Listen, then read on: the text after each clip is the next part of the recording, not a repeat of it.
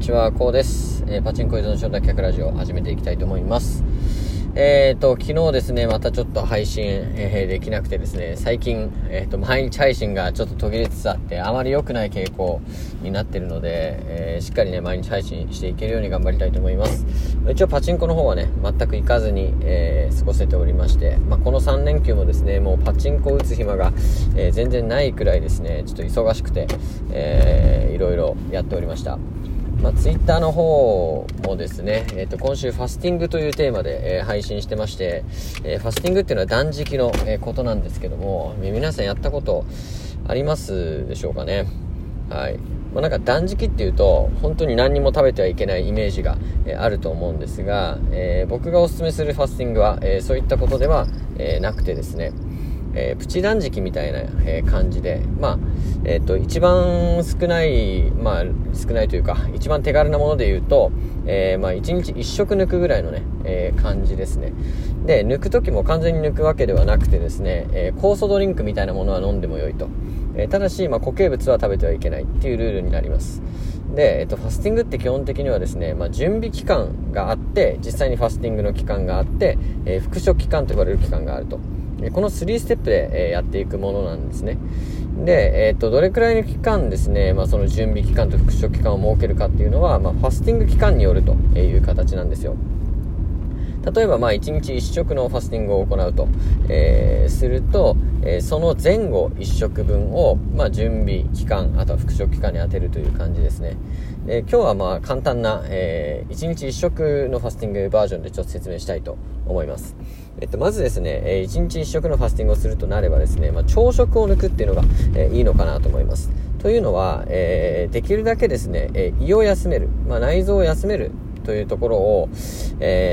重視するのがこのファスティングなんですね。大きな目的の一つになりますので、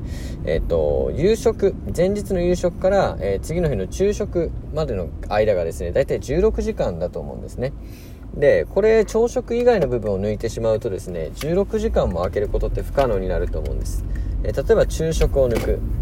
となればですね、昼食を抜くだけだと、間は12時間になりますし、夕食を抜くっていうのはね、結構リスクも高い、気持ち的なリスクも高いということで、確かにね、朝食までの時間ってなると同じ16時間取ることできるんですけども、なかなかですね、リバウンドも大きいということで、朝食を抜くのが一番いいんじゃないかなということですね。で、朝食を抜くとなればですね、前日の夕食、あとは、当日の昼食ですね。こちらもですね、意識しないといけないということになりますので、油っぽいものとかですね、あとは量ですね、多く食べるとか、そういったものは控えるというふうにした方がいいと思います。具体的にはですね、キノコ類とか、あと海藻類、あとは野菜、あとはサバ缶とか結構いいですよね。ジューシーなもの食べたいって思うと思うんですけども、サバ缶はEPA も豊富ですし、非常にこう満足感のある食べ物ですので、おすすめになります。こういったものをですね、前後の食事で食べていくとですね、非常にいいかなと思います。先ほども言ったんですけども、この1食だけ抜くっていう、ファスティングはですね、消化器官を休めるっていうのが、主な目的になりますので、やっぱり3食食べてると常に胃って動いてる状態じゃないですか。そうするとですね、なかなかこう胃に負担もかかりやすいですので、一度ですね、消化器官を休ませることによって、排出効果もありますしね、排出機能の機能を促進しますし、そうするとデトックス効果で美肌にもなりますし、あと脳のリフレッシュにもなる、というのもありますし、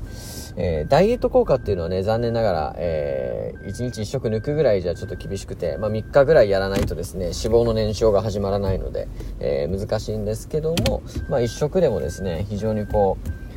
う、効果はあるんじゃないかなと思います。はい、ということでですね、今日は、ファスティングについてちょっとお話をしましたので、ぜひですね、